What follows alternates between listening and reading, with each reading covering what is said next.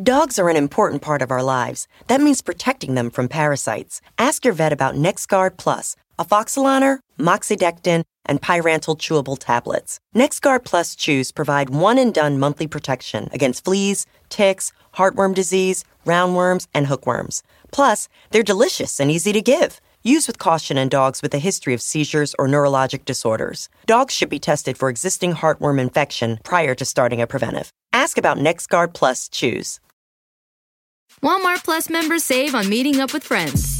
Save on having them over for dinner with free delivery with no hidden fees or markups. That's groceries plus napkins plus that vegetable chopper to make things a bit easier. Plus, members save on gas to go meet them in their neck of the woods. Plus, when you're ready for the ultimate sign of friendship, start a show together with your included Paramount Plus subscription. Walmart Plus members save on this plus so much more. Start a 30-day free trial at walmartplus.com. Paramount Plus essential plan only. Separate registration required. See Walmart Plus terms and conditions.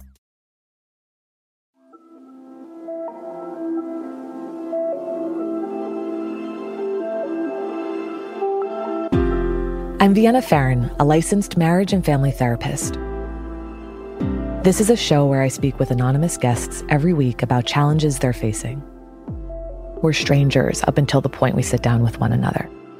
And I have to tell you, it's actually really challenging to go in without much information or relationship. So every time I sit down with a guest, I'm hearing their story for the first time and I'm working really hard to create some sense of safety and wanting us to accomplish something, but without forcing it or leading them to a particular outcome.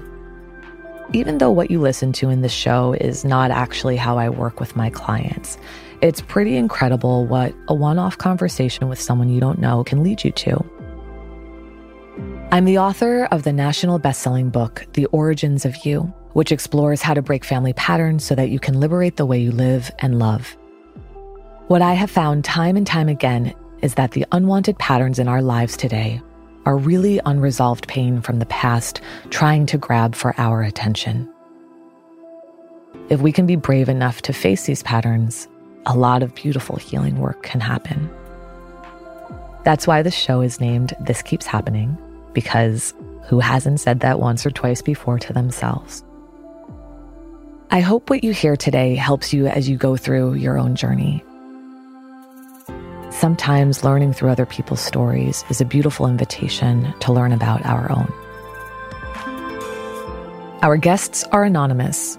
Names and other personally identifiable details within their stories may be changed or excluded. Conversations with participants are limited consultations. This podcast is not a substitute for therapy medical advice, diagnosis, or treatment. It is for informational purposes only.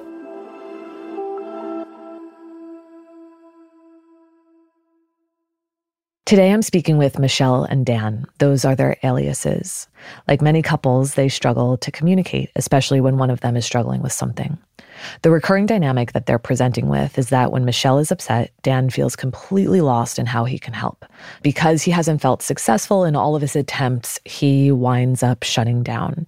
And because Michelle has begun to feel like there's no room for her full range of emotion, which is really familiar for her um, in the way that she grew up in her family system, she winds up shutting down too. It's just in a different way than the way that Dan does it. He wants to fix, solve, and solution, and it's just not what she needs. Without question, if you love someone, of course you want to help relieve them of their pain, of their struggle, whatever it is that they're dealing with that's so uncomfortable.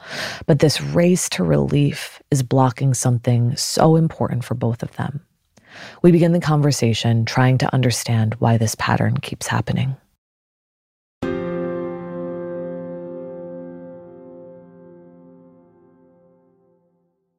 You've done any couples work before? We have. Okay, how are you in it right now? No. Okay. And anything from the couples work that's been helpful or is there like still a pattern that Still a pattern. Okay, t- maybe tell me a 100% little 100% a yeah. pattern. You want to tell me a little bit? I want to hear from both of you what your perspective of that pattern is because I imagine you might have maybe slightly different takes of it, mm-hmm. but also just your own personal experience of it. So, do you want to start or what is our pattern? We do not communicate well.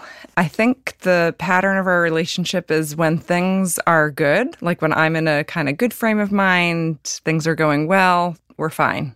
As soon as I kind of hit like a emotional time in my life or something I'm struggling with or anxious about or whatever, everything falls apart. Our communication is terrible. I don't think Dan knows how to support me. It's usually trying to talk me out of how I'm feeling, which I've realized is not helpful. And like I end up still feeling alone, mm-hmm. not supported, not heard, not understood. And I f- then feel pressure to get to like a good place so that things can get back to being good between us. Okay. Want to add anything to that? What feels right about that? What feels different in your experience about that? I mean, what she's describing is, you know, completely right. Mm-hmm. That definitely is a that's definitely a pattern, and and I I will completely agree. Like I said, at at times in the past, I I am more like anxious to want to change, you know, anxious mm-hmm. to want things to get back to being. I'll say it's not typically like a problem between us. You know, it's not like we have an, an issue with something like that. It's just like there might be something that Michelle is struggling with that you know, all of a sudden it just like the whole dynamic changes. You know mm-hmm. I mean? Mm-hmm. I get home from work and it's like the energy level is different. And I mean, through time, through therapy and things like that, the thing that I've realized is that, like, you know, what happens is that I just get really lonely. Mm-hmm. My goal in wanting it to be better is just for the fact that I just feel like I just feel alone. I feel alone when she is struggling with something. Yeah. I'll say I've tried many things over the years to mm-hmm. to try to better the situation, to try to to try to not feel alone. Mm-hmm. And it's like if I, you know, try like explaining things, which is probably my my default, mm-hmm. you know, over explain or overdo whatever, or kind of go back to like just the concrete, easy things. Yeah. Um, that has never gone well. If I try like just mm-hmm. kind of like being there and like listening, that doesn't seem to go well. If I just if I try to say things positive, like mm-hmm. there's like a fight back of like me being too bad. like so I just so I just feel a little lost sometimes because I try many different like things and and nothing seems to work and I kind of get argued back on anything. I'm either well, trying or not trying. It's interesting because so far you're, what you're describing is that when you are moving into a place where you feel like you're struggling, there's something that happens internally for you, right? There's a intolerance for what she's experiencing because it moves you into a place of feeling alone. That's what you said. And so, of course, right, if you are feeling alone, your goal for self is to not feel alone. It just moves you right into this individual lane, right? Which is like, uh oh, like alert, right? Something's going on in her. That's hard for me, probably because I love this person and I care about this person. And it's hard for me to see this person struggling. And I don't want you to struggle. And I'm also having my own individual experience of this, which is that the moment she moves into struggle, you move into feeling alone and you move into loneliness, maybe, right? And loneliness doesn't feel good for any of us. No. Right. And so immediately, right? I have, how do I get out of my loneliness? And sounds like right now, at least, the ways in which you have tried to get out of your loneliness are in direct conflict, probably, of what you need. And I mean, I think what you're describing is a desire for connection again, right? So if I am feeling lonely, if I am alone, I don't want to feel this way. I want to feel connected to you again somehow. And likely I want to feel connected in the good ways, right? That like, let's, how do we get out of the sadness or how do we get out of the anxiety or how do we get out of the, the struggle so that we can get back to where things are, whatever, pleasant, nice, easy, calm, regulated, some version of that? Does that feel right? Uh, for the most part, yeah. Yes.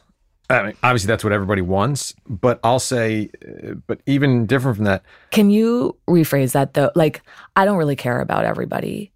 Whatever. Oh, sorry. Yeah. No, yeah. No, I mean, yes. It's what my, you want. My goal, of course, would be that I just want my life to be easy and everybody to be happy and, and, and whatever. Mm-hmm. I, I would want that, of course, but I, I don't mind if it's not. I don't even mind if it's negative. It's the disconnection that's the real thing. It's mm-hmm. not. It's. I don't need. I don't need Michelle to be good. I don't need her to be. I don't need whatever. But she has a tendency to pull away.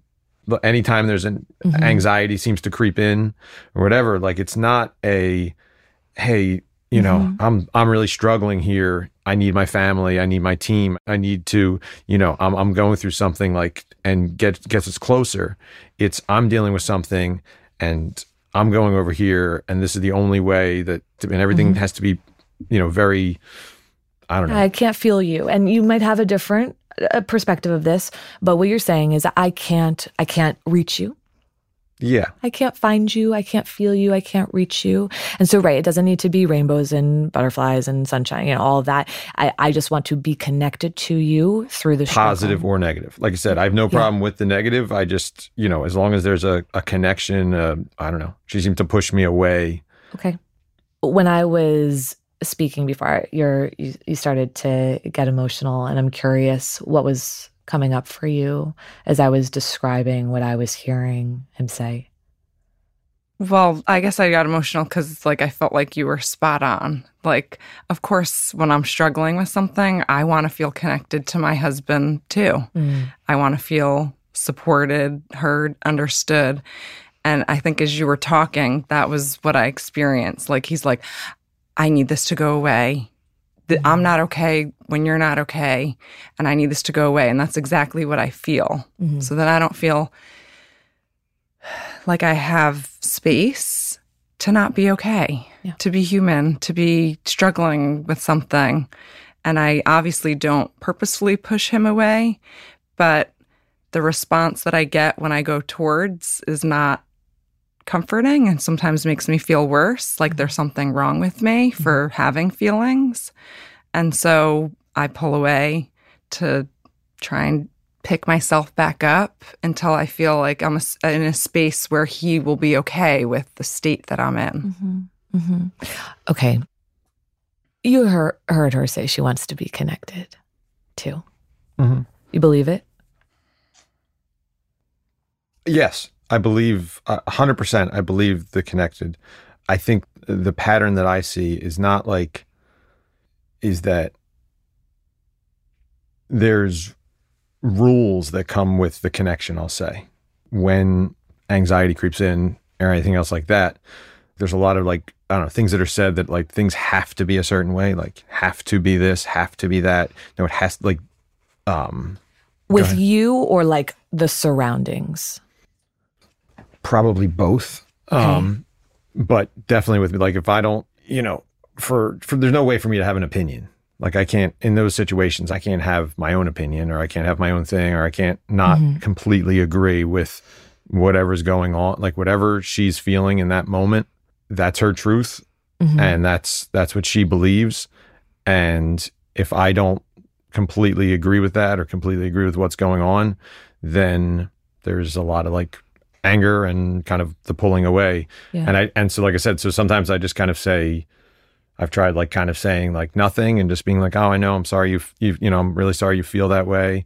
And then she just kind of looks at me like wait what? You don't agree with me?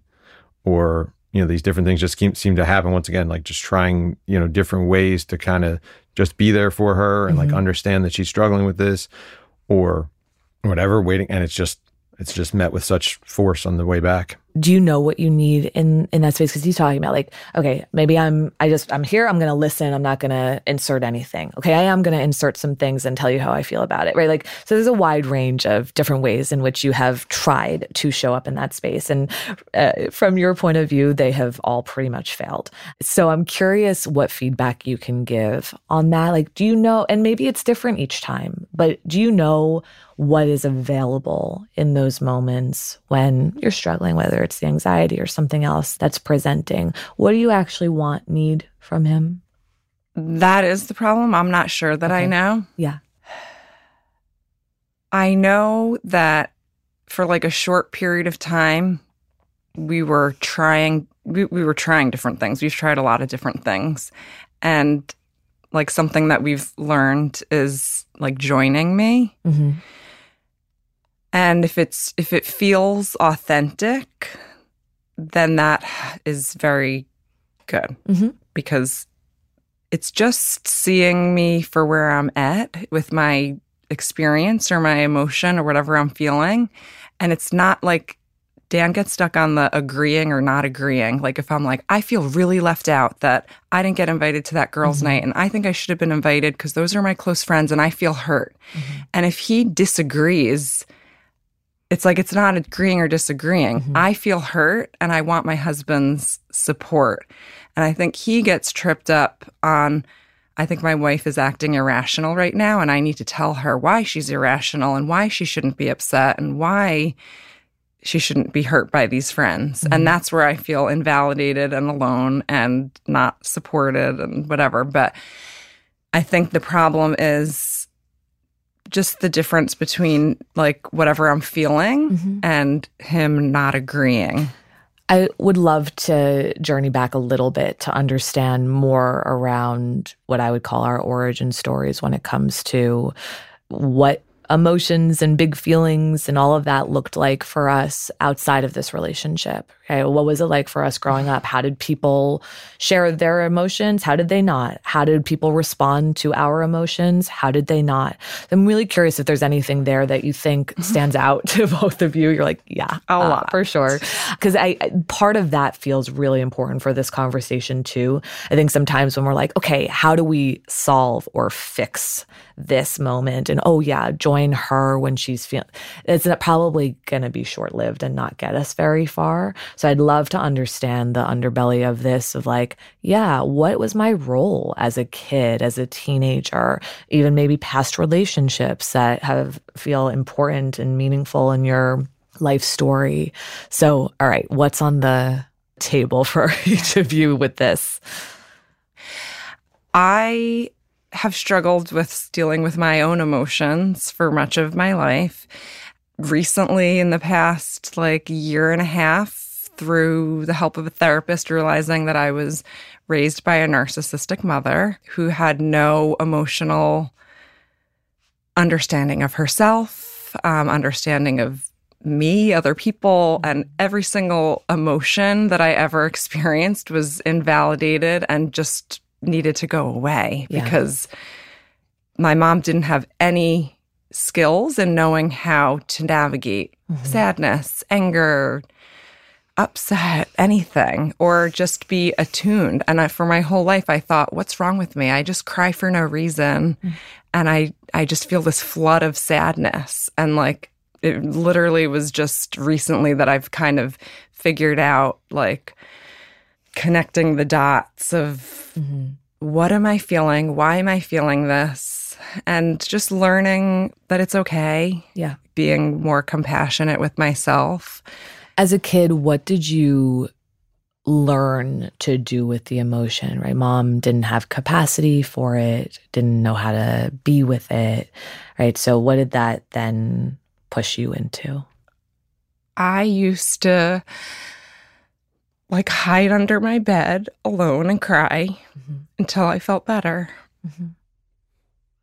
Or just hide in my room, yeah. cry in my bed until it kind of passed. Yeah. Yeah. Right. So a bit of that, like, let me go isolate myself because my bed or under my bed is a safer place for me to be than around people. Yeah. I know that this is not new for you. I'm sure you've heard this before, but you just, you know, reached your arm out. And I'm curious what comes up for you when you hear her and see her feel emotional in retelling this.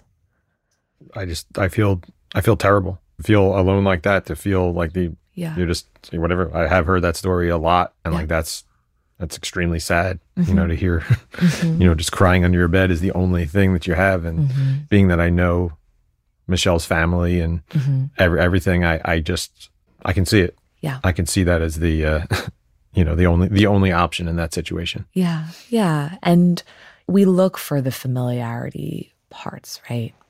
You're not like her mom, and there's still a part of the dynamic where ah. Uh, we haven't figured out how you can be with my emotions in a way that feels supportive or soothing or connective or or or or or. And then what happens is in our own adult way well i guess i'm assuming you don't go under the bed at this point in your life. But i um, usually go for a walk. Uh-huh. i get out into nature yeah. clear my head. Yeah if right. we had an open bed. If you right. we could, we could, we could create possible. something for you right. But right it's like this part that kind of moves in the same way right in a similar way you don't know how to be with my emotion in the way that i need you to and we need to figure out and so i'm going to move away from this okay for you growing up tell me a little bit about emotions big feelings was there space for them how did people connect to them not connect to them no yeah. no okay. feelings No feelings. No no feelings. feelings. at all. Did anybody present them or everybody kept them behind? Yeah, The lock. keep, keep it on lockdown Okay. And we keep it on the lockdown because so my yeah my, my upbringing is more like my dad was just super sweet guy but uh was just like a pushover to my mom you know he just he worked really hard and just did his thing and whatever but really just never had his own yeah there was no Yeah. real you know no backbone there yeah. and uh, so he was just kind of just went along and I, I over the years i guess i kind of could feel his sadness Mhm. And uh, my mom was more uh, was was a closed book Mhm. you know, I mean, no emotion at all. Um, she definitely, I know that her dad passed away when she was younger, but I honestly, I don't, I don't even know the stories of why she has a big disconnect from her family. Mhm. And so I don't really know that side of my family at all. And in, in general, I just have a, such a small family because of a lot of that. And, uh, so it's like, once again, I would never, I would never know. I'd never know why any of these things happen. And yet, if you were to say like, you know, how you doing? You know, whatever. Mm-hmm. Like everything's, oh, everything's good. Everything's good. Mm-hmm. Everything's great. And it's all very much like a, a show, I'd, I'd say. Sure. And then, you know, it was a show. It was just like, it was just fake. Everything's lovely and mm-hmm. great. And then until like something didn't kind of go her way. And then it was like very much a explosive, like blow up. Mhm. Push those emotions down until they explode.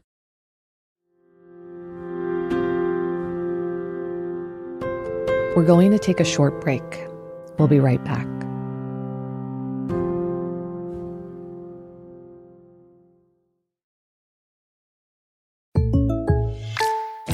I know how to run a hair salon, but for small business insurance, I chose my State Farm agent. She's a small business owner too, so she knew how to help me personalize my policies. Like a good neighbor, State Farm is there. Talk to an agent today.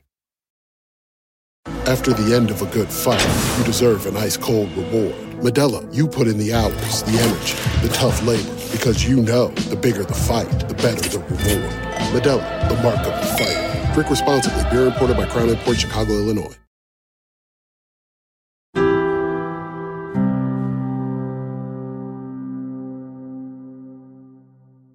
As a kid, as a teenager, around that, when the explosions would happen, what did you, what do you remember sort of noticing within your own self? What would you take on a role? Would you try to, did you get away from her? Would you try to help, calm mom down? Yeah, a little bit of everything. Like, you know, if it was oftentimes it would be like my brother, you know, Mhm. that would be causing like the emotion, whatever. So then, like, Okay. you know, yeah, I think I, you know, tried to be more like the support system. Okay. If I was the one causing it. And then, like, as I kind of got older and stuff like that, I kind of realized the irrationality of like some of the things or what's going on. And then, like, yeah, I just, then I just more like kind of separated myself. Like, I always kind of was, I was pretty independent or at least Mhm. independent of my thinking when I was very young. You know, I knew I kind of wanted to do, be more educated than my parents. I wanted to do more things. I kind of try to change the person that I was from like Yeah. a younger age. And after a while, when I realized that that wasn't helpful to me, like I kind of did, did separate myself a little bit from that. hmm How did you see? I, I know you said before that not much of a backbone in your dad, really sweet guy, really hardworking. I'm curious how he would respond when mom would have the big bursts. Just to placate her, just just do what do what she is to just get through this. Yeah. I know it can be hard to share our judgments of people that we maybe care about and and love, but I am curious what your judgment of your dad is or was growing up. What did you need from him? No, I mean, I I love my dad. Like I said, mm-hmm. I, I really I had a I eventually once I started to see these things for what they were, Mhm. like once you reach a level in your life where you can see these things, like I just I felt pain for him. Mm-hmm. Like I could see the loneliness. I could see, mm-hmm. you know what I mean? Like just him not, and him, because he was, he was a good guy and a fun loving guy or whatever, but that was just like totally muted because of my mom and, and her, Yeah. you know, her kind of feelings.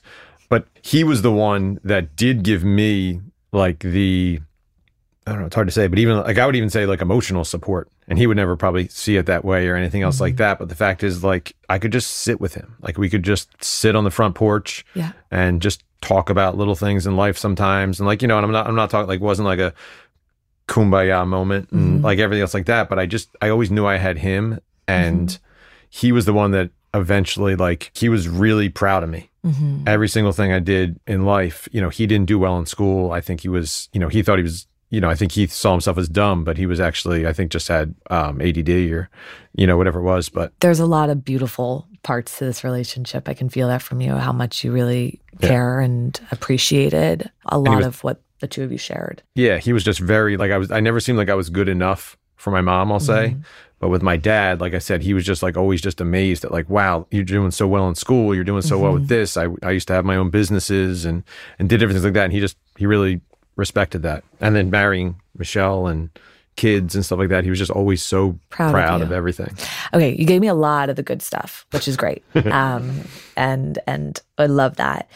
I also want to hear your answer to what I needed from him was what I wished he would have is what? It doesn't have to be in relation to you either. What I really needed him to do was What I really needed him to do, I don't know.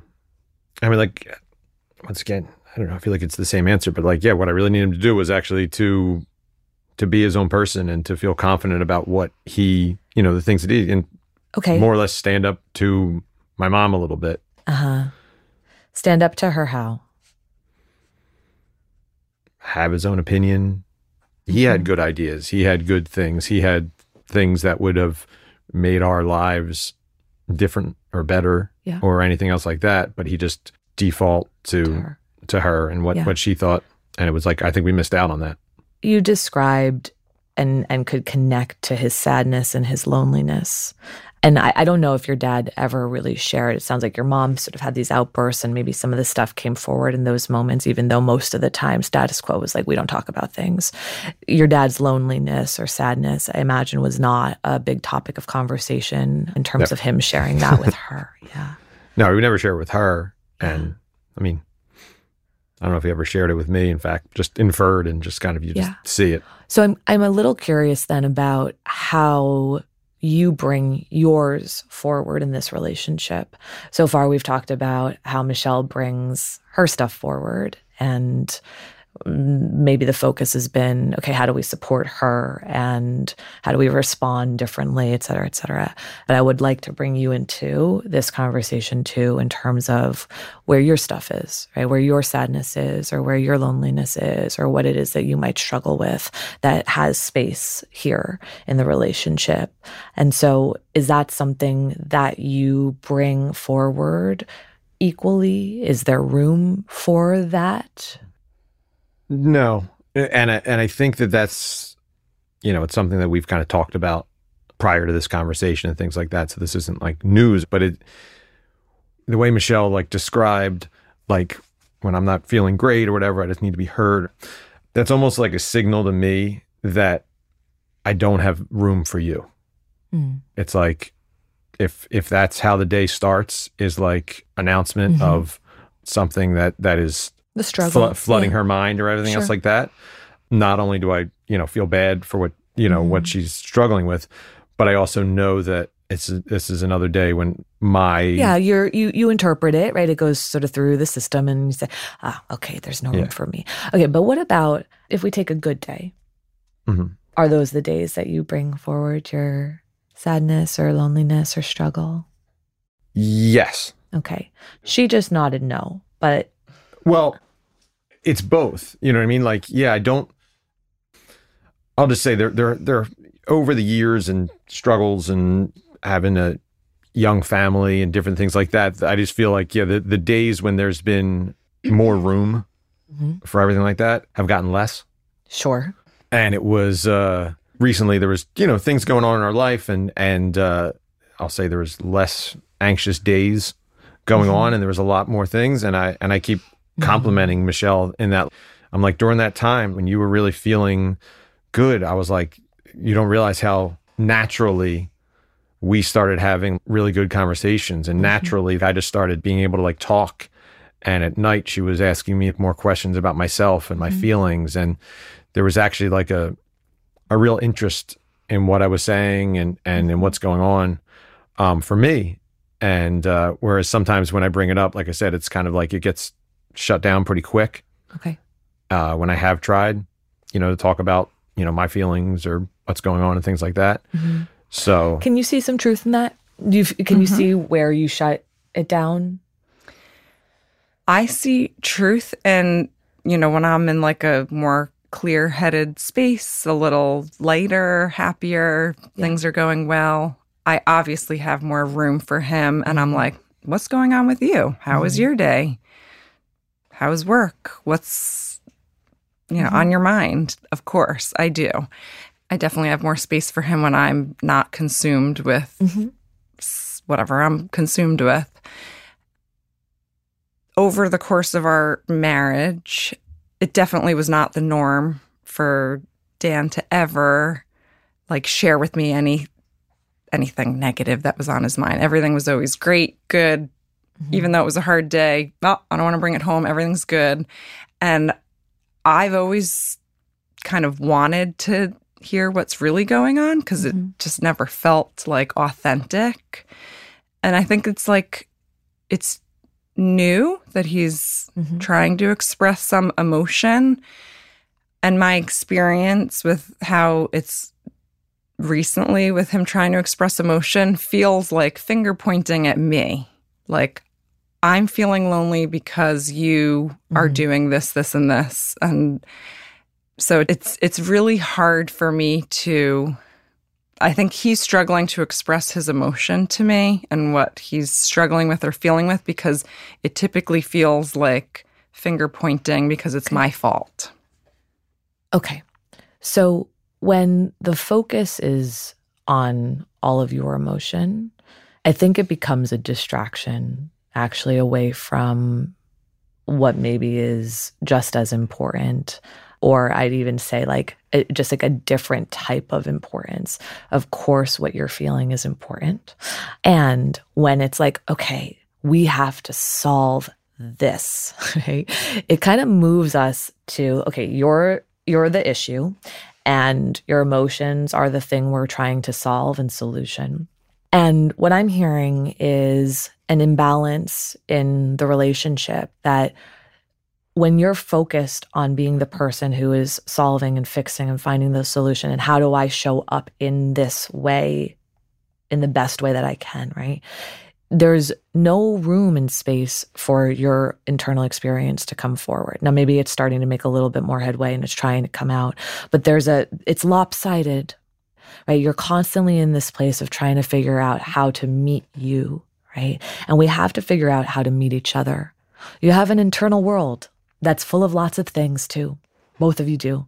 You have lots of things going on, right? Like you said, yeah, like once you have kids, you have three children, right? It's like, oh my goodness, you're right. Like the space and time that we have to be like, let me tell you all the things that are going on my in my life in between them doing all the things that they I know it shrinks, of course, right? But we have to create a space where both of you have room for yourselves and for each other.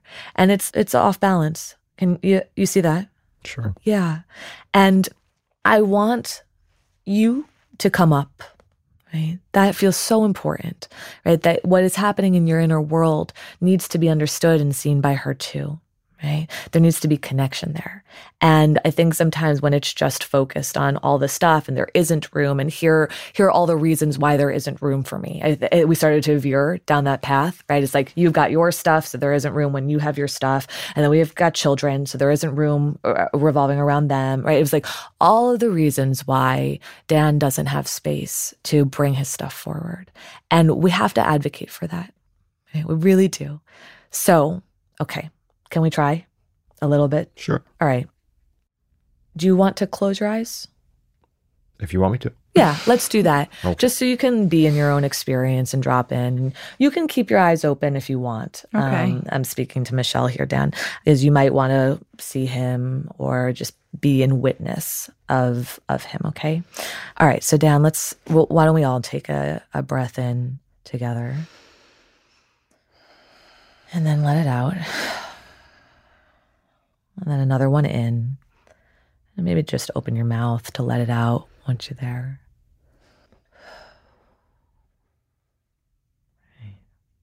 What I'm feeling right now is, and that's for you, Dan. It's like I was just about to ask, is that a question? Yeah. I don't know. Right now I'm feeling well, I'm feeling heard. hmm I've I've always actually enjoyed couples therapy and I think like cuz I do think it's a good Let me. I'm going to pause you just so you Oh. don't, so that you don't trail off. Okay. Right, I'm feeling heard. Okay. Mhm. The experience of feeling heard is, however, however you describe it. the experience of feeling heard is wonderful. Okay. Yeah. Where I feel that wonderfulness in my body is where.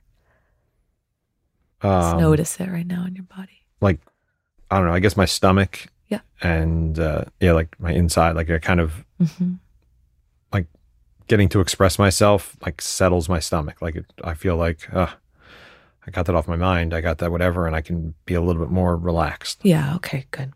All right.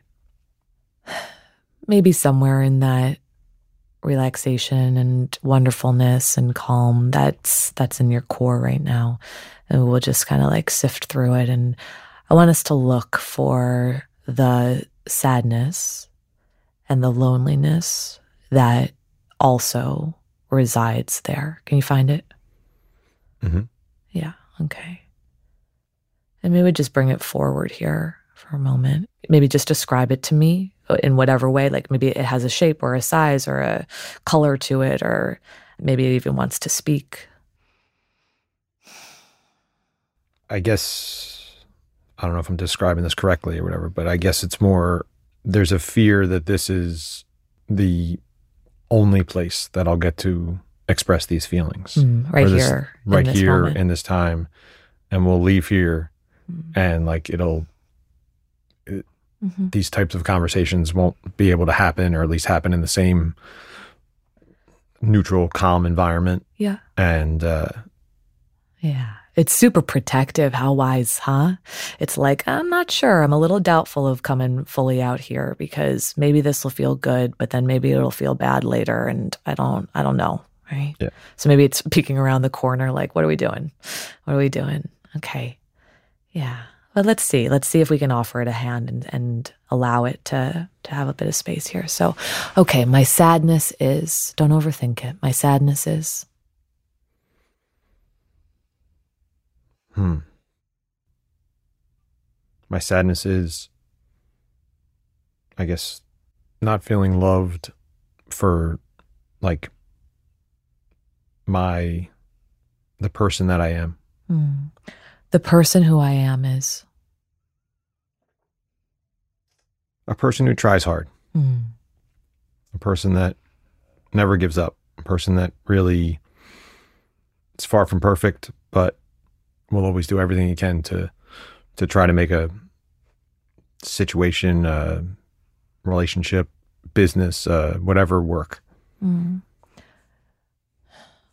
I want you to love me for. Say it again. I want you to love me for the true person that I am, not for only if I'm a certain a certain way. Who I think you want me to be, or the way I think you want me to be, is Ever changing. meaning. there always seems to be a lot of like I need you to do this or I need you to be this way or I need you to answer this certain way or say things a certain way and it's just kind of sad because I've gotten to the point where I don't really like I check my words before I say them Mm. like every time like answering like a question you know it's like oh I don't want to say the wrong thing. I don't want to say mm. something that's going to get a bad reaction or, or anything like that. So I try to whatever. And I, I feel like I'm not being my authentic self because I'm constantly trying to guide my answers Yeah. to Not getting it right with you feels, I don't know, unloved, I guess. yeah, But it makes me feel that same thing where it's just like I'm not being loved for me. yeah, It's you know, it's only if only if I'm a certain way. yeah. It's the only way I can experience. What I wish that you could see in me is not in relation to her, just what I wish you could see in me is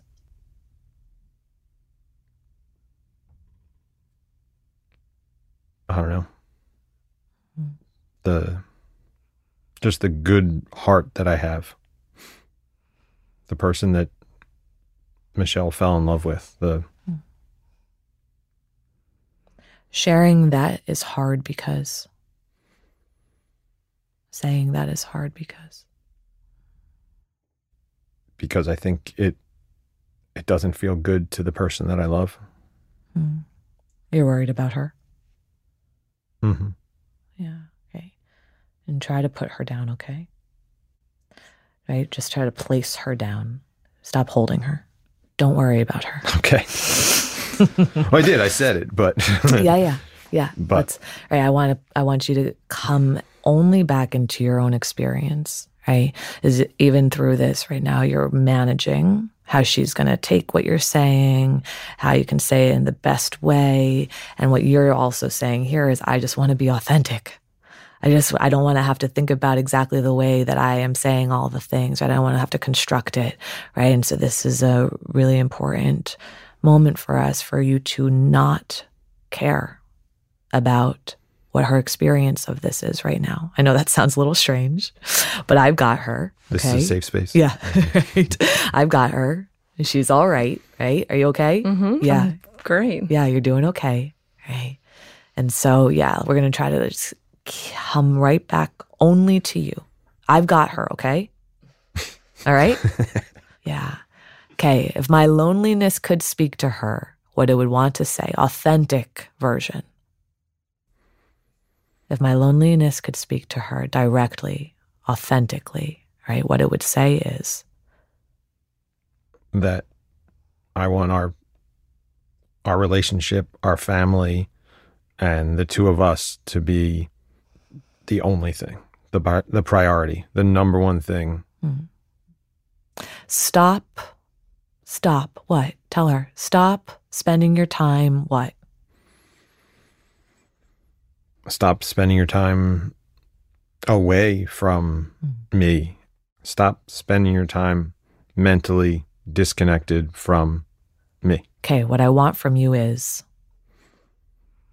What I want from you is to realize that you can lean on me, Mhm. positive, negative, anything, Mhm. but with a with a connection, with a desire to with a respect, with a not in a way where I have to be a certain way or I have to answer a certain way or I have to do a certain thing, but just in a way where you just want to like come in and Mm. know that you chose the right partner, that you chose somebody that you love, that you chose somebody whatever and that's the person that you want to that you want to talk to, that you want to open up to and together we'll solve any problem or come up with any anything going on. yeah, how I am, who I am. I, I want it to be enough for you. Yeah, Yeah, that's couldn't been said any better. Yeah, I want it to be enough. I want it to be enough. Absolutely. Yeah, That's a huge feeling. yeah, I don't feel like enough yeah, often. yeah. Saying that feels. It feels good to say that, but pretty sad to hear that and feel that.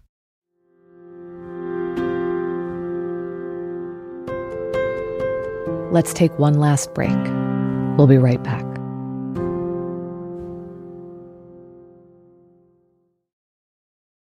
Addyi. Hey, did you know there's a little pink pill? Wait, a what? A little pink pill? Did you say a little pink pill? Yes, the little pink pill. You definitely need to know about this. Are you for real?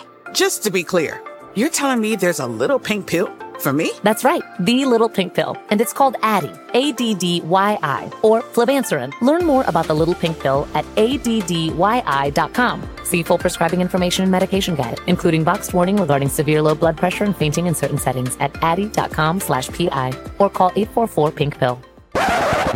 Good news, ladies. There's more. Addyi, the FDA-approved little pink pill, is also affordable and can be shipped directly to your front door. That's right. With insurance coverage, Addyi is only $20 per month and $0 after month three. If your insurance doesn't cover Addyi, there is still a discount program to get you the best possible price and get free shipping right to your door. So now's the time to ask your doctor about Addyi. Learn more at addyi.com. That's A D D Y I.com.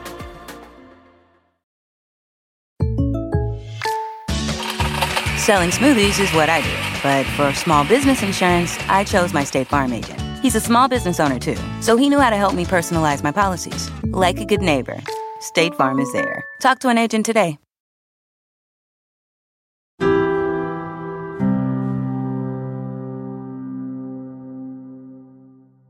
Just take another breath, Dan. Just reconnect to where you are in this room, in this space. And you just slowly remember a couple people here and you're in a different room. Just before you open your eyes, just slowly reacclimate. I want to bring Michelle into this conversation. And just whenever you're ready, take your time. You want to look at her? Hi. How does it feel to kind of come back in here and, and see her? I mean, it feels feels great. Yeah. Okay. How is that for you, Michelle? How was it for you to listen to him? I don't get to hear that a lot. It's really hard to Mm-hmm. get that deep with him. Mm-hmm. I like hearing that. Mm-hmm. And I saw how hard it was for you to get there. Yeah. Why'd you shake your head? You don't believe that? I I believe wholeheartedly that she wants to get that deep, Mhm. that she wants to hear these things, that whatever. But the uh, the reaction when there's not a uh, a therapist in the room Mhm. is often very different. Mhm. If I say things like I don't feel loved for the person that I am, or if I say something leading down that path, I don't want to speak for Michelle, but it's seen as a as a threat to her, and it seems you know she it, it's taken as she's doing something wrong, Mhm. and there's an immediate like fight back to like I don't make you feel that way. That's not my fault. That's that's your business. That's that's you know for you to deal with in therapy. That's for you to do because I don't have anything to do with that. Mm-hmm. And so it's really hard to like go deep and say these things because the reaction's not the same as it is right now. Well, neither one of you wants to feel like you're getting it wrong with the other person or feel like you're sort of like failing at what the other person needs, right? Like it doesn't feel good. And Mhm. and maybe you yeah, maybe you do respond in that way at times. I maybe you can he said I don't want to speak for you. Um so maybe you can speak for yourself. But when this when it happens like and maybe it doesn't happen exactly this way, like you said, I, I do like to see this, but it's hard to, you know, penetrate and, and get in there when it does happen outside of here, what do you notice within yourself, right? Because he's giving feedback to you. Feedback's hard for us, right? Mhm. For all of us, right? When it directly relates to us. I want to know where that feedback takes you. I am definitely like hyper sensitive. If I sense like a criticism, obviously I was criticized my whole life. That's all I was used to. Every I was criticized for everything. I was too sensitive. I was too this. I was too that. Like, mm-hmm. And so if I feel like it's a criticism towards me, like I don't feel loved because you do this, mm-hmm. I can definitely get defensive mm-hmm. about that. Mm-hmm. Yeah. And I guess that's the same for you, right? It's like when that feedback comes back your way, right? It's it doesn't yeah, whether it's defensiveness or shutting down or finding a solution, right? But the way that both of you are responding to the vulnerabilities that you're both sharing with each other is a disconnection from relationship, right? Mm-hmm. Yeah. And that's, listen, it makes so much sense, right? When we get feedback from someone, it's very hard to hold ourselves in high regard. Very important practice, though, right? Of like, how do I keep myself intact while my partner tells me something about how I am or am not showing up in this dynamic. It's hard sometimes to hold the like there is you are enough and even in that enoughness there can be things that we try to change. Right? We have to, right? And that doesn't mean that you know your authentic self is not good enough. It's because I think sometimes we merge those things that okay, I just want to be me, right? And I want that to be enough. But in that there is also no space to create change or to show up differently without that being you know a chipping away at the authentic self. And i think we have to reframe that is that you know who i am at my core right? Who capital s self is right? Can can remain. And also part of this is figuring out what the dance is for us to move in a way together that is actually supportive. What tends to happen is I give you feedback about you. And then you have to go into your own internal world to self protect. And the moment you go towards self protection, you move away from relational protection. Right? I can no longer be connected to what you're saying. I can't hear you. I can't hold this space actually authentically. I can't do it because I need to be taking care of me in this moment. I need to protect myself. Again, whether it's by defending, whether it's by shutting down, whether it's by looking for solutions, whether it's combating what you're saying and telling you why your perspective is wrong and my perspective is right, whether it's invalidating your feelings and telling you why you shouldn't feel that way, whatever it might be, right? But we jump into that space first, most of us. And so it's imperative, right, that we are able to hold ourselves up so that we can stay connected to the relationship and to the other. Okay, easier said than done, right? Mm-hmm. Yeah. So, what's the challenge? In this moment, I need to protect myself from what? Whatever. Take a, any example. We don't need to work through it, like the content of the example here, but like anything that comes to mind, what are you protecting? That I'm a good enough person for you? What? What are you trying to self protect? I'm trying to self protect that I can have all different emotions and be all different ways and still be lovable. Yeah. I mean, listen, we know that's the irresolution from the past, right? Mom could not hold any of my emotional experience.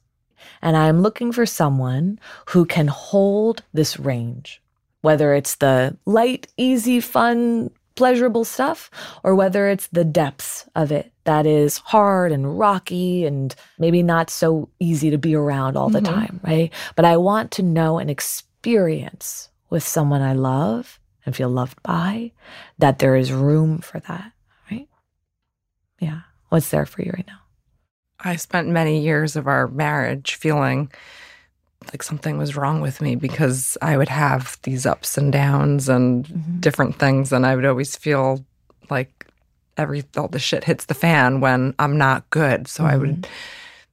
put on a good face, mm-hmm. a lot of pretending, just fake it till you make it. Like, yeah. and I'm not. I don't want to do that anymore. I want I want to feel authentic yeah. too. Like right. I'm truly not having a good day. I'm truly struggling. Yeah. And I want to feel loved through that. Yeah. Yeah. When's the last time you felt that? The like the really hard day, the the not so great stuff kind of bubbling up. Maybe it's a recent example. Um, recent, and there's been like glimmers in our mm relationship where he's able to show up, me, love me, support me, mm-hmm. and just be there. Mm-hmm. And I've realized like the more that that happens, the easier it is for me to move past mm-hmm. whatever. Sure. Yeah. Okay. But find something. What are you struggling with? Maybe it's not today, but what's like something that's there that's a little bit messy? Oh, I guess for me personally, like mm-hmm. I've been a stay at home mom for a long time and now mm-hmm. I'm trying to like get out and work a little bit. So, mm-hmm. like a lot of shifting in our relationship, the dynamics, and mm-hmm. just feeling like I'm not exactly in the place where I want to be. I want to have more for me. Mm-hmm. So, with just that like struggle, we talk a lot about that. And that's been just a little sticky trying to figure out how we can make that happen and do it together and figure out the logistics and just like how important it is for me to feel fulfilled in things outside of what has been my major Yeah. role and responsibility in our family for the past 12 years. Yeah. Okay. And how do you code that? Is there anything about that that moves you into a place where you want to self protect? Not the situation itself. Okay. Like I said, I just like I, I I would say this is definitely a I, I a good example. I mean, this is one of those things where we're more or less in complete agreement mm-hmm. with. I'm excited for Michelle. I'm excited that she wants a you know a new to change up you know what she's doing and wants to be out in the more in the working world and you know wants to transition away from you know being the stay-at-home mom and do everything What scares you about it? Le- You're a very good cheerleader. yeah No, really. Well thank you You're a very good Rah. cheerleader. Rah, rah. Yeah. No, seriously. You, it could go on and on and on No, about all the, but come back. What scares you about her wanting to do something for herself? She, you guys have kids. There's, uh, she's already split in all of these different ways. Now she's going to go do something for herself. Great. The part of you that's like, hell yeah, I'm cheering for you. Go for it. You, what scares you about it? nothing I'm going to challenge the heck out of that. you can't well i uh, may, maybe something does i just uh, maybe i need to think about it more but What happens You if she's gone more? day. What happens if she's busier other places? What happens if she's juggling one more thing?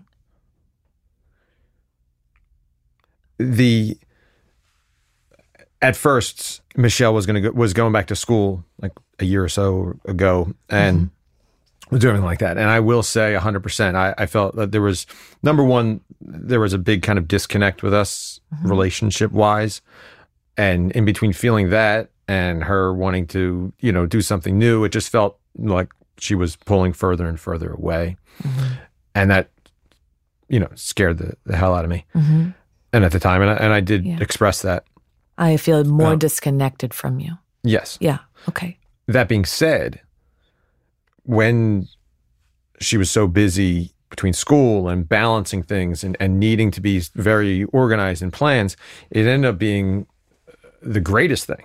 Like it ended relationship wise was a real Okay. it, it, remi- it reminded me of the great times that we've had in our past. And it reminded me of these. We started having great conversations. We started having really like good things. I felt really connected. I felt mm-hmm. really like she felt, even though more time was gone, mm-hmm. I, our time was was more quality time. Amazing. So when you're saying when why I said nothing scares me about this transition is the fact is is that I'm now very excited for the transition. I'm excited for this thing because I, I do feel like it's going to lead to more of that. I feel like Michelle finding herself in that world and doing this new thing is actually going to be a big connection for us.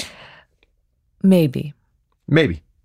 I love that you can find your way to what came of this that was beautiful and maybe surprising, actually. And you are also denying a part that it has to exist in the unknown because you don't know. The, the part that is unsure, maybe we're going to have better conversations for the rest of our lives. Right? Maybe because we're overscheduled, we'll get better at, you know, connecting and making the time that we do have together more quality time. Hmm. Maybe. Okay. And also, maybe we might be more disconnected. And also, maybe I might feel less prioritized because here's one more thing on the list of all the things that we have going on that's going to take your time and attention away. Maybe. I don't know, but maybe. Okay. And I think we have to, in the space of the unknown, I love that you're not just hanging out in, we are going to be disconnected and it's going to be the worst thing in the world. I love that there is this part of you that's able to say, hey, from this past experience, I feel really good. This was so nice for us, right? But if we deny the part that might be scared about what could happen, right, then we're shutting that part down right? Then we are ignoring it and we are rejecting it. And we're saying, go to your room, go under your bed, don't come out. You know, there's no room for you here. There has to be room for it here. The possibility. It's just a possibility. We don't know. It hasn't been lived out yet. But to be able to pull that and put it on the table to say, hey, I am so thrilled for this chapter of your life, which I can feel from you. I'm excited for you. I want you to do this. I see all the valuable parts to it, right? And I am hoping right, that it makes our time together quality time, that we get to like really get to the point of things and really ask ourselves really important questions and connect in that way. But guess what? It also really scares me that you're going to be busier, that you're going to have another thing pulling at your attention, that it might be another thing on your list that could potentially cause you stress or cause anxiety or cause any type of difficult stuff for you. And that scares me, right? Because I don't want to be disconnected from you. I want to be connected to you. And when we only focus on, well, yeah, here's the the trail, and, and it's going to lead us to connection. I'm, I'm going to only hold that as the possibility, right? That is the denial of the part that is actually afraid of it not leading to that. Completely agree with you.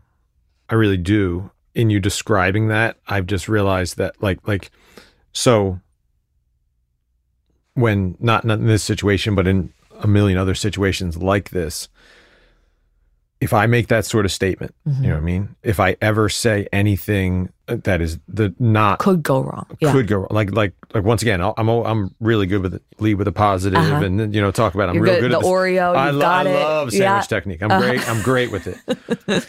sandwich technique.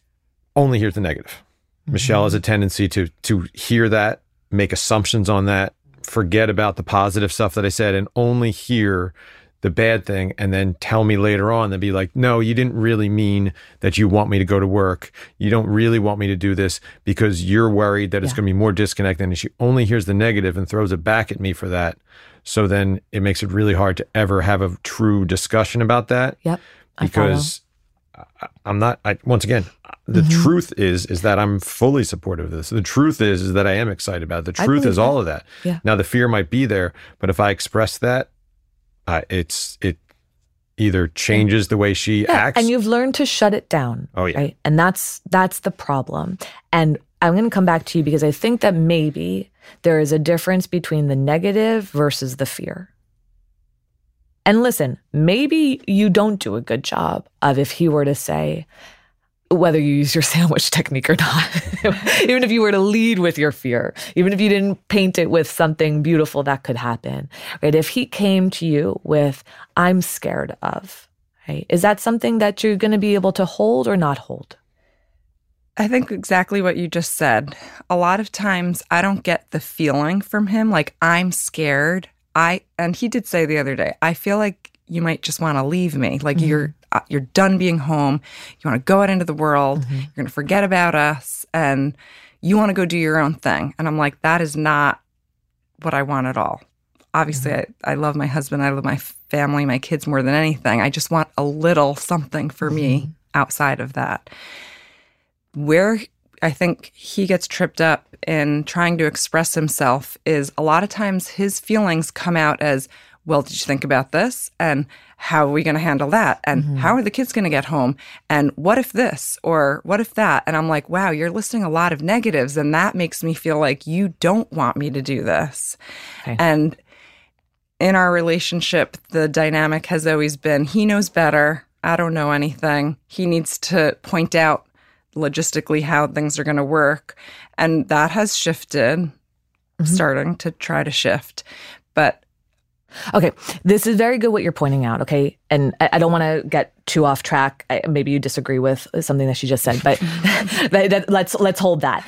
Vulnerability will sometimes circle around it by presenting the what I call the distractions.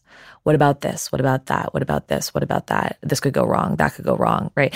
And so instead of just saying, I'm afraid, I'm going to miss you, whatever it might be, we point to all of those things instead. Okay. And maybe, yeah, we could see that a little bit. Sure. Okay. Yeah. And look, I know that this is not, once you walk out of here, we're not uh, like, okay, and we're going to operate this way perfectly. But we have to bring the awareness to it because what is missing is the part that so wants to be able to come forward. I want my authentic part to be able to be here. I want there to be room for it. There needs to be room for it. And you've also learned through experience in this relationship, through your family system, right? All the things to deny it, to put it away, to tuck it, just get it away from here. There's no room for it. And it's been like, it's confused because I think we have to be m- more nuanced with it there is room for it. You don't know that yet. And it might not even feel safe enough for you to bring it forward yet, right? And so we don't have to force that, but we do have to find a way to start to pull it in and to move the distractions because those are the things that are irritating to her, right? Oh, here's this exciting thing in my life. And now you're pointing out all of the things that, that could possibly go wrong or the problems that we have now associated with it. It doesn't feel good for people, right? But you, your heart, what you are afraid of is so important. It is the most important thing here. It is so important. Hear me when I say that. Who's going to pick up the kids? I know we care about the kids and we want them to get picked up. I don't care about who's picking up the kids. Your heart is what matters here. You saying that I am scared of something matters here. And her being able to hold that and hear that is necessary. She must. If she doesn't, then you come back and we'll have another, right? But she must learn how to hold that. But if you sprinkle it in with, but who's going to do this? And well, how are we going to get out of the door? And how, then it moves it away from your heart.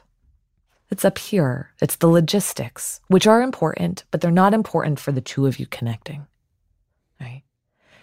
They're not important for the two of you connecting. It's a protective attempt at blocking what is actually there right? For fear that she might reject it, for fear that maybe she might even say, You're right. I want to get out of here, which she's saying she doesn't. But who knows? Maybe you're afraid of hearing that. Yeah, I'm like, need to breathe again, whatever. Right? And so this is about the two of you, right? I know we came in and we were f- first focused on you, okay? But it's the same thing, right? How can we learn to hear and bring forward what is authentic and vulnerable within both of us. Right? How do we put the distractions down so that you and I can actually connect in what's being shared here? How can I remind myself or each other, right, to like notice what self protective thing is showing up in this moment? Can we collaboratively put that down so that we can focus on the relationship and each other again. And so, one thing that you actually might do is when this gets stirred up, whatever it might be, you might say, okay, before we go further, what are you noticing in terms of self protection coming up? Name it. Put it on the table, write it down, say it to each other. I want to protect myself by telling you why you're wrong, disagreeing with you, focusing on the logistics, whatever. I want to protect myself right now in this moment because, right? And just put it out into the world, say it out loud to each other. And then see if you can place it down and see if you can come back into connecting to the vulnerability that is there, right? Both of you are trying to figure out how your range of emotion, even though it looks different from both of you, but how your range of emotion can be held and cared for and prioritized and loved by each other. Yours looks different than his. Right? Your range of emotion presents differently. You're packaged differently, but you still have a range of it. Right? Yeah. Yeah. It might not have as much of the highs or the lows in in terms of like its presentation outwardly. Yeah. But what's happening inside, it's the same. Okay. Doesn't matter. And so that's it. Both of you want to bring your authentic self. And that's why I almost don't want you to do your sandwich technique. And I, I almost want you to just bring your vulnerability forward only and not through the distractions, right? Your pure vulnerability, both of you, right? So I want you to do it right now. When you think about her starting the job, more focused time on self, I don't want to hear any of the good stuff. I don't want to hear any about what you're excited about for her. I don't care about that. I want you to connect to one thing that you are afraid of having happen that is related to you. And I want you to look at her, and I want you to look at him, and I want you to tell her what that is. One sentence, no frills, no nothing else. So think about what you want that sentence to be. Okay? And then whenever you're ready, you tell it to her. What I'm scared of is, you tell her. The disconnect. Look at her. The disconnect and not feeling loved. Look at her. The disconnect. Nope, you're still not. The disconnect and not feeling loved between while you are going through this transition. I'm scared of. I'm scared of feeling alone. Period. Period. Okay. Period. Comma, semicolon, what semicolon, something. Truly not about the job itself. Truly about the logistics and delete, the, delete, delete, delete, delete, delete. Pause. I agree with you. I just, Yeah, I, yeah, I, yeah. I want to make it clear. She I, knows. No, I don't know if she does. She, do you know? Yes. The- I don't. I don't want to feel it. I'm, I'm not talking Yeah. about feeling I think he was shaking his head before because around this specific topic, he did not say, "Oh, what about this? What about that?" But in the Uh-huh. past, there's a lot of what you said, the distractions, No, which no, make no. it's fe- makes me feel like, so do you not want me to do that? Like, So I it's- understand that it's you're assertive. I do from want you to do it. his- I got it. I like Right. hearing what you're trying to get, which is his his feelings Yeah. and not the other stuff. Yeah. Great. So I understand though. You want her to do it. Go for it. Mm-hmm. And also, right? And also, I'm afraid of feeling alone. I'm feeling alone Yeah. now, not then. Now. What do you mean now, not then? Sorry, I was confused. That's what I'm trying to point out. Like I'm, I'm feeling alone in the, the the the workup to you finding your next stage of life, going to your next job, and everything else like that. It's that. It's the. uh, This is a topic that brings up anxiety in you, and when you have anxiety, I feel very much alone. Hearing that feels Hearing that feels. Hold yourself up. This is what I was talking about. He just gave you a piece of feedback, right? So pull yourself up. Mm-hmm. Okay. You don't have to take that personally. I know, always harder, right? But just maybe there's a truth there that when I am feeling anxious about something and maybe trying to find the next chapter and the job and all, right, it might might actually uh, activate some anxiety within you. Is that fair? Oh, me? Yeah. Yes. Okay, great. So, like, yes, a truth. great. Let's put that over here. Fine. Thank you for telling me something that I already know. Right. And that when I become anxious, when I exist in that space, yes, it is also harder for me to connect with you or I am less available. Maybe you do feel lonely. Yeah. Fair. hmm Okay. So, what then? That doesn't make you bad? That doesn't make you a failure? What are you hearing inside of your head? I enjoy hearing about his feelings and having the focus be kept on himself when he's communicating with me. Mhm. And if he were to share that with me, I would say I understand how he could feel anxious about the unknown, Mhm. anxious about me wanting to be Tell out of him. I understand how you could feel anxious about the unknown, about me wanting to be out in the world and what that means for you or us or our family. And no, that was the point I was trying to make. Like, uh, I really don't have a I don't have that that's not my that's not my fear. Like that that part of it, like the the you being out on your own, the you doing your own thing, you doing whatever. That's the part that that once again, right right or not, mm-hmm. gives me some excitement. It mm-hmm. gives me it gives me some that part I'm looking forward to. The getting there, the day to day process between now and then, and the disconnect because of how much pressure you put on yourself to make these decisions or help you need or you know mm. different things like that that's what makes me feel disconnected. I'm excited for the end part. I'm excited for once we have our life set up in in some way this next chapter whatever it is. That's the part that excites me.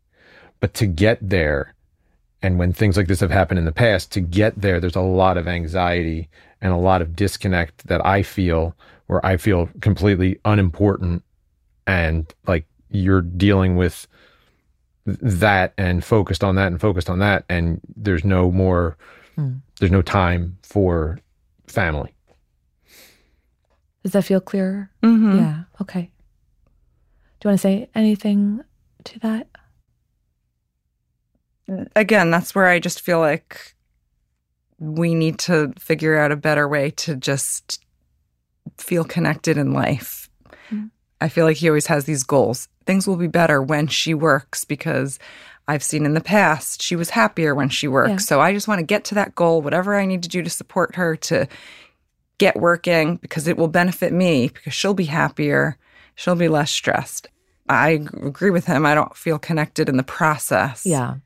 We don't know the future right now. We might have some guesses of it, okay? But I think, you know, and you had said it before, which I think was a good shift into now, right now. That's the only focus we should be having, right? Is right now, I want to feel we need to find a way to feel more connected to each other in this moment. And then when there is a next moment, it's the same question. Mm-hmm. And once you get to the job, it's the same question, right? Like, I think you're trying to be supportive and positive about, like, yeah, once you get there, it's going to be great. And maybe it will be. We also just don't know. And so we have to just kind of pull it back in and be right here. And right here, we're still saying the same thing right? I'm afraid of being alone, feeling lonely in this process. I would like to be connected to you. I want to feel connected to you too. I want to be able to share my range of emotion, right? And so, again, I know that there's a lot of layers to this and there's more work to be done around this for sure. But this is a very important conversation for us to have in maybe seeing the dynamic and what each of you maybe does in this space that could shift slightly without that being associated with you being bad or wrong or not good enough, right? That like I need to bring my vulnerability forward, period, right? I need to keep pulling myself back in to allow my range of emotion to present. And yeah, maybe we have to work on being able to tolerate what is there from each other, right? How can I stay connected to you instead of disconnecting from you in this moment to protect myself? Right? So, lots to that. We're going to come to a pause here, but I will see if either of you has anything you want to say or anything that feels, you know, I know that there's open pieces here for sure, but if there's anything that feels present for either one of you right now before we end, just want to open that up. I want to say thank you.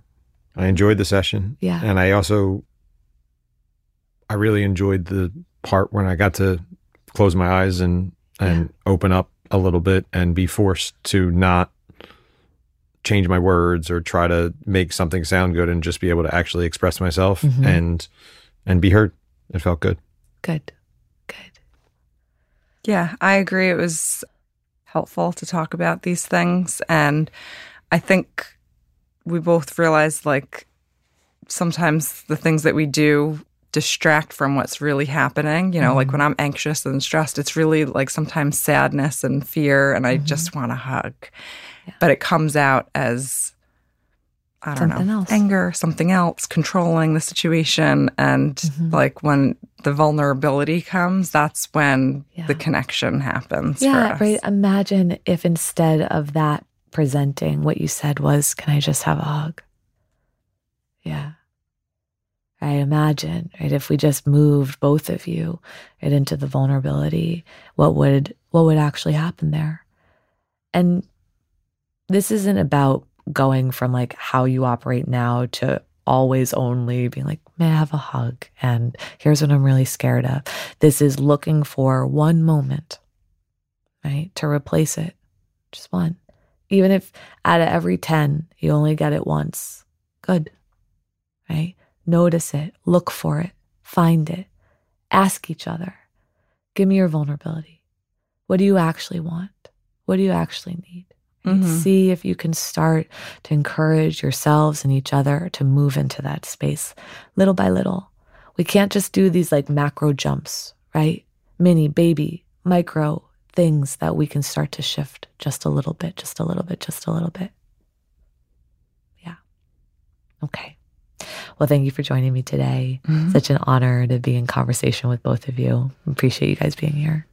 Thank you too. Thank you.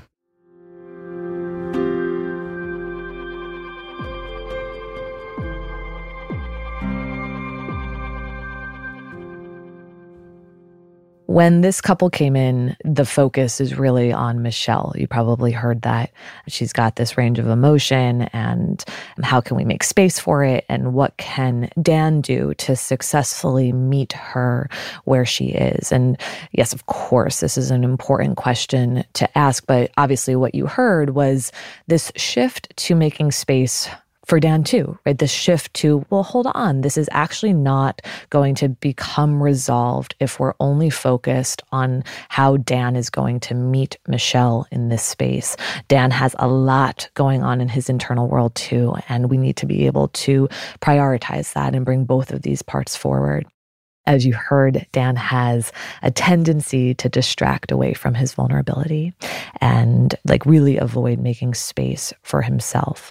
Something he says that his father struggled to do as well, right? There's this part that is familiar there. I got the sense that neither one of them does fully trust that the other can hold space for what's being brought forward. And that's a muscle that needs to be developed and strengthened because what their experiences are, right, is given them data that I can't trust you to do this well, right? I can't trust that I can bring myself fully forward in this authentic way and that there will be room and safety and security for me to share that with you and that where it will go from there is valuable and supportive and connective. One of the most important things here is the shift from personal protection, right? The protection of self to relational protection. This is so important for them and probably you too. Easier said than done, obviously. But this idea that when somebody's giving feedback, when somebody is bringing something forward, oftentimes what is being brought forward can feel very threatening to the self, right? What's going to happen to me? What are you saying about me? I need to defend, protect, distract from in some way.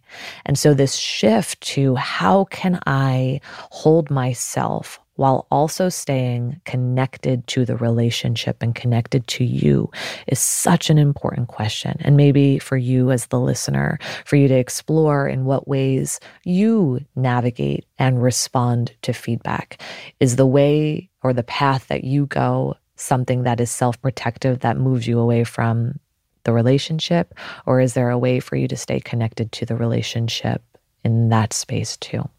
These two have a lot to work on and with, but I think we're taking beautiful steps in the right direction of making sure that the vulnerability comes forward and isn't distracted by all of the other things that can move either one of them away from what they actually want to say.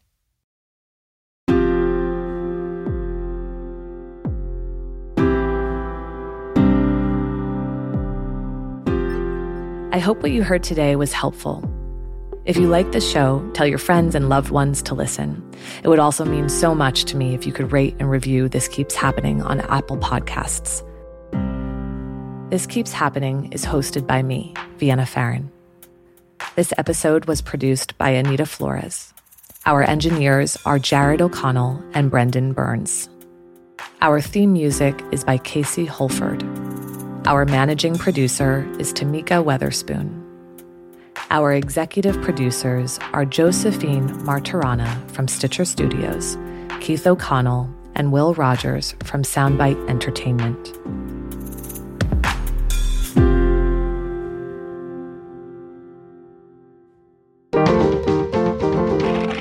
Stitcher. Addyi. Hey, did you know there's a little pink pill? Wait, a what? A little pink pill? Did you say a little pink pill? Yes, the little pink pill. You definitely need to know about this. Are you for real? Just to be clear, you're telling me there's a little pink pill for me? That's right, the little pink pill. And it's called Addyi, A D D Y I, or Flibanserin. Learn more about the little pink pill at ADDYI.com. See full prescribing information and medication guide, including boxed warning regarding severe low blood pressure and fainting in certain settings at Addyi.com slash PI or call 844 pink pill. Good news, ladies. There's more. Addyi, the FDA approved little pink pill, is also affordable and can be shipped directly to your front door.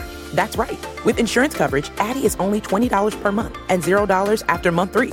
If your insurance doesn't cover Addyi, there is still a discount program to get you the best possible price and get free shipping right to your door. So now's the time to ask your doctor about Addyi. Learn more at Addyi.com. That's A D D Y I.com.